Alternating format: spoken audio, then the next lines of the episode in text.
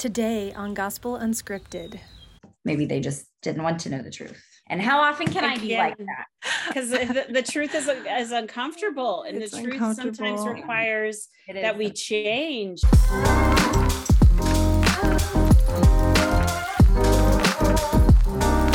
Hey everybody, I'm Jenny. And I'm Amy, and we want to welcome you to Gospel Unscripted. So today we are here to encourage you with God's word, to pray with you, and most importantly, to read through the gospel with you. We're going to make connections and observations and ask questions all in an unscripted manner. So we just want to invite you to pursue the heart of Jesus with us and learn about God's plan to give us all a future and a hope. So let's get started. Let's get started. Hey, everybody. Thanks for joining us again for chapter seven. Just want to say thanks again to Megan Galvan for joining us. This is our last conversation for chapter seven, that is. And then next week we'll go to chapter eight. So anyway, let's go ahead and pray us in. Dear Lord, thank you so much for everything you've given us. And I pray that you would just open our understanding to receive your word from you in this moment. Amen. All right. Enjoy. All right. So are we at forty? I think forty. Yes. You could probably finish okay. out the chapter to fifty-two. forty. All to right. fifty-two. Let's make it happen. Division among the people. When they heard these words, some of the people said, "This really is the prophet." Others said, "This is the Christ." But some said, "Is the Christ to come from Galilee? Has not the scripture said that the Christ comes from the offspring of David and comes from Bethlehem, the village where David was?" So there was a division among the people over him. Some of them wanted to arrest him, but no one laid hands on him. The officers then came to the chief priests and Pharisees, who said to them, "Why did you not bring him?" The officers answered, "No one ever spoke like this man." The Pharisees answered them, "Have you also been deceived? Have any of the authorities or the Pharisees believed in him? But this crowd that does not know the law is accursed." Nicodemus, who had gone to him before and who was one of them, said to them, "Does our law judge a man without first giving him a hearing and learning what he does?" They replied, "Are you from Galilee too? Search and see that no prophet arises from Galilee." That's a cool section. Okay. I was just going to say, I love I'm Nicodemus so because I know. Of what he says, you know. I do too. Yeah. yeah. And I love him. I love him in The Chosen also. I know. I love him yeah. I, I love that, that part. I love that we find out more about Nicodemus. You know, there's only those, I guess, handful of times, maybe three yeah. that he's mentioned, uh, like in John chapter three, and then here, and then again at the burial of Jesus. Right. I, is that all in I mean, John? Or is that? I believe so. Yeah. All right. So we're loving that Nicodemus is here and standing up for Jesus. Yes. We are loving that about Nicodemus. Yes. yes. And um, so this was also part of conversation with my dad. He said that Nicodemus kind of represents where like a lot of Jews were, kind of the cross section um, about, they were kind of at this crossroads of coming to faith, like not remaining in Judaism only, that for a while it maybe seemed like this Jesus, this Christian faith was kind of just like another sect, kind of like Pharisees or Sadducees, but that it was its own thing. Um, and so Nicodemus was kind of, and others like him were at this crossroads, not sure if they should stay with the faith of the fathers or transition to Christianity or what would become that. Um, and But, you know, and as has already been said in this chapter, that Jesus is the fulfillment of all of those things. And that actually um, a lot of these Jews like Nicodemus probably would have felt like they were rejecting um, their faith of their fathers, but they were actually embracing it by embracing Jesus. Mm-hmm. And that gave me chills. I thought, oh, that's so cool. So, yeah, I love that Nicodemus. Um, I feel like, yeah, that perspective, just knowing that what he kind of represented. I know he was just one person, but I'm sure there were probably others like him. So yes. I, I like you said that he was one mm-hmm. person, but there could have been others like him yeah, because, was, yeah. you know, there's always a, there's always hope. Yeah. That makes me think yeah. there's always hope, you know, in the middle of so much dissension, so much disbelief. Right. It is possible to believe. Yeah. Uh, it I, is possible to hear Jesus calling to, to, to, you know, the Holy Spirit calls us by this gospel, you know? Yeah. This is how people are called, through God's word.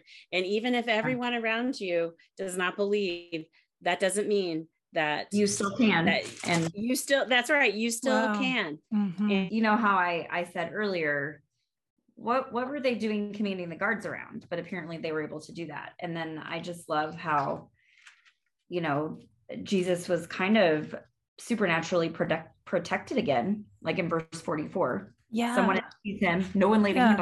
And it cross-references verse thirty that right. we talked about earlier. Yeah. And then I love that the temple guards, you know, the Pharisees say, why didn't you bring him in? And they said, no one's ever spoke like he did. Like that was their answer. And just the uniqueness of Jesus. Wow. Just, you know, I mean, maybe they believed and maybe they didn't, but they still were noticing like this man is different, and they just left it at that. Yeah. Maybe they came to arrest him, but yeah, they then, were just mesmerized by him yeah. speaking truth. And yes, and that, you know, I, the I love that, mesmerized, and said, you know, uh, he deceived you also. And mm. then Nicodemus comes to the rescue. But I, yeah, I, I love that, how like the guard said that, that was enough for them to say. They didn't even like respond back to that. They just wow. Well, yeah. And like this says, so I just thought that was cool. That, that, Now, this this study Bible is saying even officers sent to arrest Jesus, though unbelievers, which I guess if they are, I mean, I guess they're making that assumption that they're yeah. not believers. It's probably likely. It's probably likely. Yeah. Were impressed with what he said, how he said it. Mesmerized, though. I mm-hmm. totally get that. Yeah, and there's something good. About the way they said that. No one ever spoke like this man. It reminds me, okay, at the crucifixion, what did the Roman soldier say? What did he Surely say? Surely this man was the Son of God. Or yeah, sure, it's like Christ. Right. So it's yeah. these, these encounters with Jesus are, I mean, there's, there is a supernatural bent to those mm-hmm. counter encounters mm-hmm. that there's realizations. And I think it's what you said, Jenny, mesmerized by the truth. Yeah. That when you're faced with a truth that big, it just, it halts you, you know, right. it, it's a, there's a full stop. I think when you come to the, It, like when you come to faith, or when you come to a realization about what the Bible is saying to you personally. Yeah. Right. Oh yeah. I mean, I've been walking my dogs and, and felt like, oh my goodness, you know, I'm crying when I walk the dogs. Cause I'm here. I'm, I'm saying I'm yeah. listening to my scripture while I'm doing that. I'm not right. just crying to walk the dogs, but you know, when you, when it gets you, it's like, oh, right. And just think, remember it's when we in were, your spirit, it's almost physical. When we were talking with Amanda, and you and her were going back and forth about how it's the word of God that captures you. Like you can't, it's almost like you can't come to faith without hearing the word of God. In my example, I know that the Holy Spirit drew me in, but then when I heard the word of God, when I opened my Bible for the first time, I mean, the Holy Spirit illuminated the words for me, but it was just like, I was like, whoa, this is so life-changing. It's, it is life. It's, it's different. It's, um, it's not just words on a page. It, the word is, is the life. So it's living and it jumps out at you. Yeah.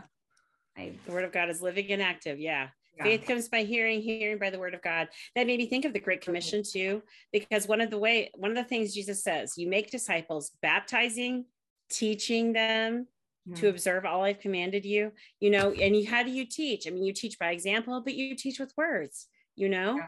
I, it is so hard to teach someone without words. If you've ever tried yeah. that mm-hmm. in an exercise or whatever, you do teach by example all the time. You know, parents teach their kids by example. You teach by example in a classroom. You know, how does a kid know how to do this math problem? Well, I'm going to show them how to do it. And then they're going to get to do it on their own, but words make everything clearer. The right mm-hmm. words, mm-hmm. the truest yeah. words make it clearer rather than muddying the waters. I went back and just looked up really quickly um, about what the centurion says at Jesus' death. And in Luke, he says, surely this was a righteous man. Mm-hmm. And then in Mark, he says, surely this man is the Son of God. Mm. I didn't get to Matthew. Good. Yet. Thank you for doing that. That was what I found. Okay. And the Pharisees are like, have you, did you also drink this Kool-Aid? Have you also been, yes. Saved? You know, yes. That's their first response. Yes. Are you from Galilee too? Yeah. I love that. Yeah. To Nicodemus. I mean, they are totally trying to discredit Jesus in every way possible. You know, these are pejoratives. Are you from what, Galilee? Like, are you from Galilee too? Yeah. Like, what is wrong with you? You know? And didn't you guys talk about, I feel like one of the ones I listened to, um, one of the other episodes, you talked about the difference of Galilee and Jerusalem, or how it was seen as not a, you know, not the best place to be from, or But. Yes, we talked about that, and that it was lesser, and specifically and, Nazareth, I guess, because yeah. Nazareth is a small portion inside of Galilee. Maybe it'd be like the slums, or I don't know. They had said, "Is the Christ come from Galilee? Has not the scripture said that the Christ comes from the offspring of David, comes from Bethlehem, the village where David was?" Now, one of the sermons I listened to mentioned that, you know, Jesus was. That all happened at the temple, his circumcision, you know, and they, they mentioned possible temple records, you know, hmm. I don't, I don't know about hmm. that, but, you know, Old Testament, they do talk about records of things that they have that go on in the temple, but then that, you know, just because someone registers that they were born in Bethlehem, I don't know. Wonder if they did that. Kind of like you have your birth certificate that tells where you were born. Is this information yeah. they could have come across or not? I mean, we don't know, hmm. but I thought it was an interesting point. If they had looked hard enough, could they have found that information? But was their opinion just so clouded by Galilee, Nazareth, who is this dude, that they weren't even looking?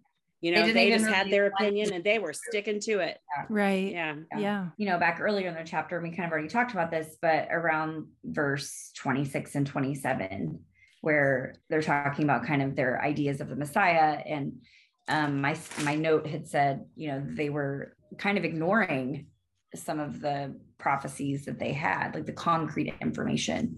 So maybe they just didn't want to know the truth. And how often can I be yeah. like that? We I don't. know, I know, because the, the truth is, is uncomfortable, and it's the truth sometimes requires that we change, and it and alters it re- our path. It requires us to admit that we're wrong sometimes. Yeah. So, but I love that Jesus means it. I feel like he means it for freedom though, and not for shame. Like yeah. doesn't want us to just sit in it. It's like showing us the truth so we can walk more freely. In a study I was doing the Holy Spirit this morning, yeah, I just thought, oh man, that really coincides. Yeah. And like taking a bath, you know, as my little, little one does not want to take a bath, does not want to take those clothes off. I am happy in my clothes. I'm happy in my dirty clothes. Well, you got to yeah. get those clothes off, and you got to hop in that water to get clean. And, and it's for good. The truth is that we are, we are sinful. The truth is that we need a savior, but the truth is that God so loved the world that he gave his only son, that whoever believes in him should have eternal life, which is, which is that freedom. I mean, there's, there's all these yeah. hard truths. And then there's these, yeah. the beautiful, amazing, truth. yeah, and yeah, beautiful, I just, life-saving truths. And bringing yes. it back to the water, doesn't it make you think of eternity, the ever-flowing river of life? There's Thank good you, things Lord. Coming for those who believe. Thank you, Jesus. Thank you, Jesus. Thank you, Lord. This yeah. was really fun. Thanks for asking me to do Thank this. You oh, you so were so much, great. Megan. I really yeah. appreciated your study and your comments and your yeah. personality. Oh, so my, I want to meet kid. your dad someday. Oh, well, yes. I want you to meet my dad. Just made my heart happy talking to him. Like he was almost giddy, like just out of happiness. Like he just loves talking about stuff like this. That's so cool. Made my heart happy. Just, about, you know, so something he is, I mean, not everybody can devote their whole life to it like he has, but yeah, just made my heart happy that he was so happy about it. Somebody want to pray us out? I can. Jesus, thank you so much for loving us and making yourself available to us. Um, even when we're in the midst of being blinded about things. And thank you for just being such a loving person um, and God on top of all that. And just help us to find ways to apply your words in our day. Pray for those that we know that need you, and that you would just, in your Holy Spirit, reveal to them that you are the living water and what they're looking for. Amen. Amen. Amen. Hey guys, wasn't that amazing? Thanks again for joining us for chapter seven of John with Megan. And next week we've got a new special guest. Just a reminder that the latest gossip and trends will come and go, but God's word will never fade away. So um, just an encouragement to just stay rooted in God's word, talking about God's word, listening to God's word, focusing on him. So anyway, we'll see you later. Bye.